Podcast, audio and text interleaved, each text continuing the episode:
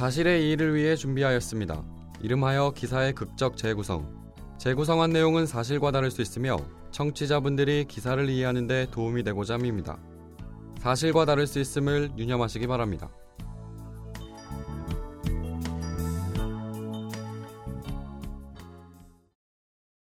미끄러지듯 비행기가 지면에 다다른다. 울퉁불퉁한 지면의 느낌이 온전히 바투에게 전달된다. 바투도 이 나라에 온전히 안착할 수 있을까? 여유롭게 짐을 챙기는 승객들과 달리 바투의 표정은 어둡기만 하다. 얼굴에선 땀이 비오듯 흐르고 바투를 도우려는 승무원의 행동에도 흠칫 놀란다. 생각지도 못한 땅에 첫 발을 내디딘 바투의 시간은 지금부터 새롭게 흘러간다.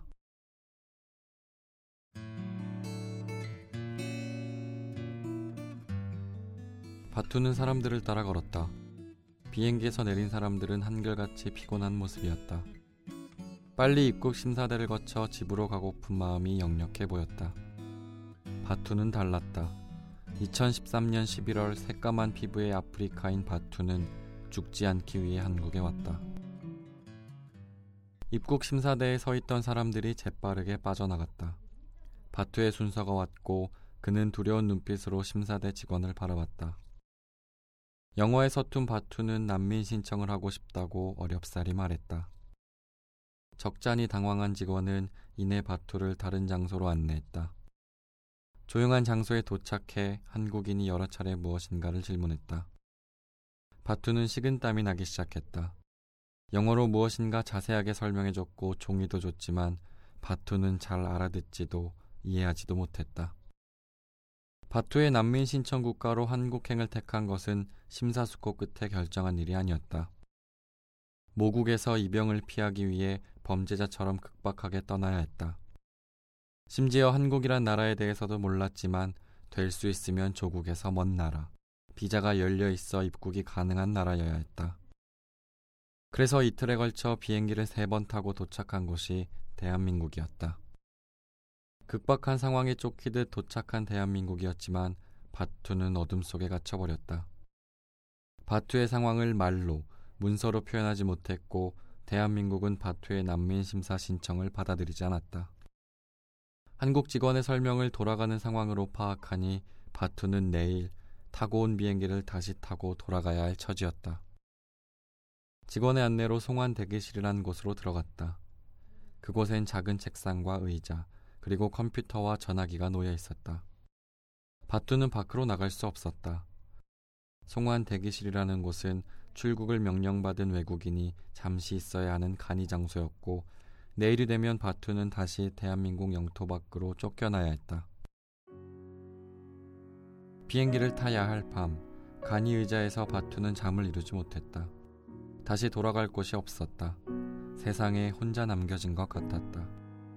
잠시 눈을 감자 모국의 일들이 머릿속에 떠올랐다. 모국은 피로 물들어 있었다.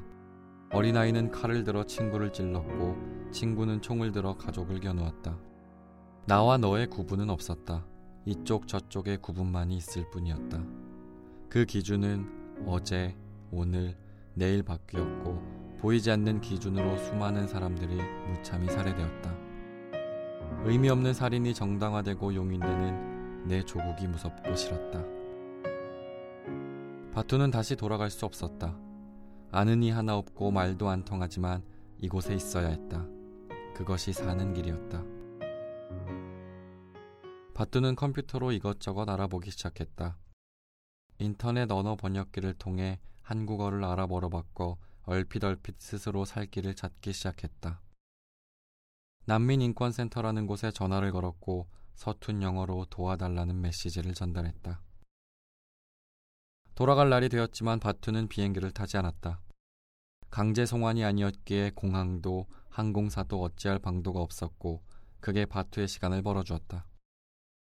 작은 송환 대기실에서 자유롭게 나갈 수도 없었지만 치킨버거와 콜라로 끼니를 때우며 바투는 도움의 손길을 찾았고 결국 한 변호사에게 연락이 왔다. 구금 아닌 구금 상태에 있는 바투와 송환 대기실로 출입하지 못해 바투를 직접 볼 수 없었던 변호사는 대한민국을 상대로 일을 벌이기 시작했다. 인권 변호사는 바투의 모국어인 아랍어 통역사를 어렵사리 구해 바투의 이야기를 듣기 시작했다. 때론 전화로 그리고 이메일로 변호를 위한 준비를 하였다. 하늘에서 기적처럼 내려온 동화줄을 잡기 위해 바투는 고군분투했다. 출입마저 통제된 작은 송환 대기실에서 바투는 대한민국을 상대로 세 개의 소송을 벌였다.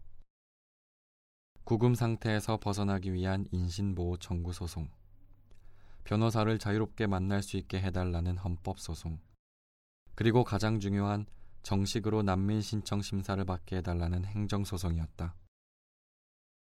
소송을 제기한 지 4개월째, 바투는 여전히 송환 대기실에 갇혀 있었다. 공항과 항공사의 편의로 간이 침대를 주긴 했지만 활동은 제약이 많았다.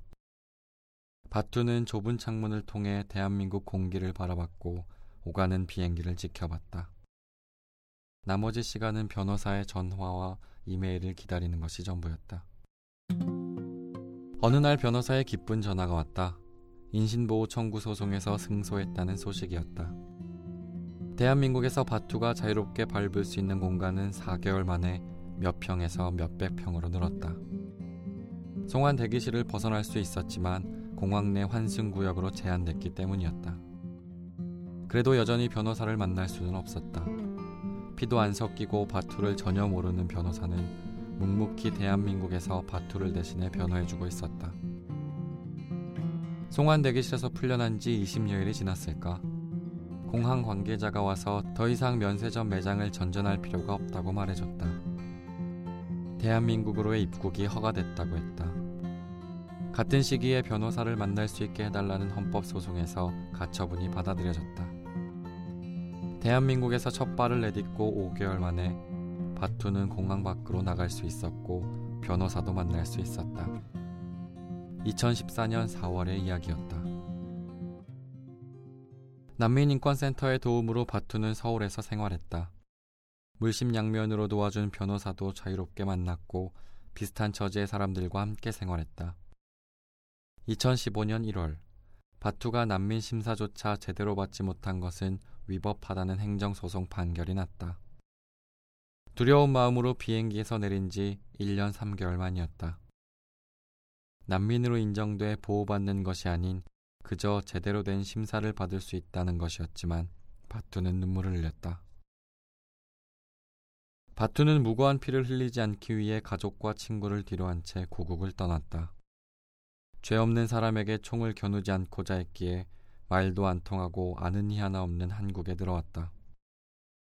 의지할 곳 없는 난민으로 대한민국의 보호를 받고자 했지만 언어의 장벽과 여러 문제로 방치되어야 했다. 지독한 외로움과 알 수 없는 눈물로 밤을 지새운 적이 한두 번이 아니었지만 바투는 끝까지 살고자 하는 의지를 놓지 않았다. 선택권이 많지 않은 바투에게 대한민국은 마지막 희망이었고 반드시 정착해야 하는 곳이었다. 살고자 하면 길이 보이고 절박함은 마음을 움직인다고 했던가? 대한민국에서도 바투를 도와주려는 사람들이 있었고 마음을 나눌 수 있는 사람들이 있었다. 작지만 그 결과물들이 서서히 보이기 시작했다. 아직은 갈 길이 멀다는 것은 알고 있다. 하지만 바위 틈새에서도 나무는 억척같이 자라고 자갈밭에도 꽃은 핀다. 이제 시작된 한국에서의 바투의 삶도 언젠가 건강하게 대한민국 땅에 뿌리 내릴 것이다.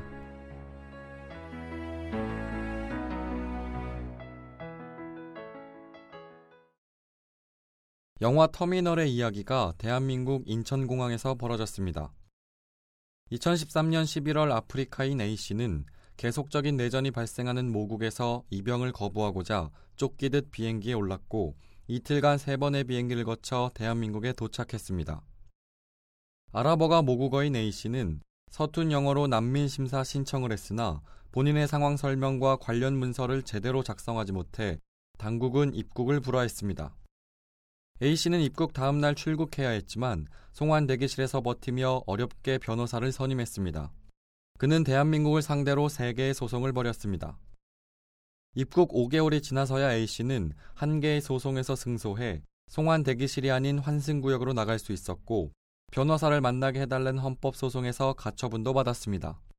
결국 당국은 A씨의 입국을 허락했습니다. 지난 1월 서울고법은 A씨가 난민 심사조차 받지 못한 것은 위법하다 판결했고 지난달 10일 A씨가 한국 땅을 밟은 지 1년 3개월 만에 정식 난민 심사를 신청했습니다.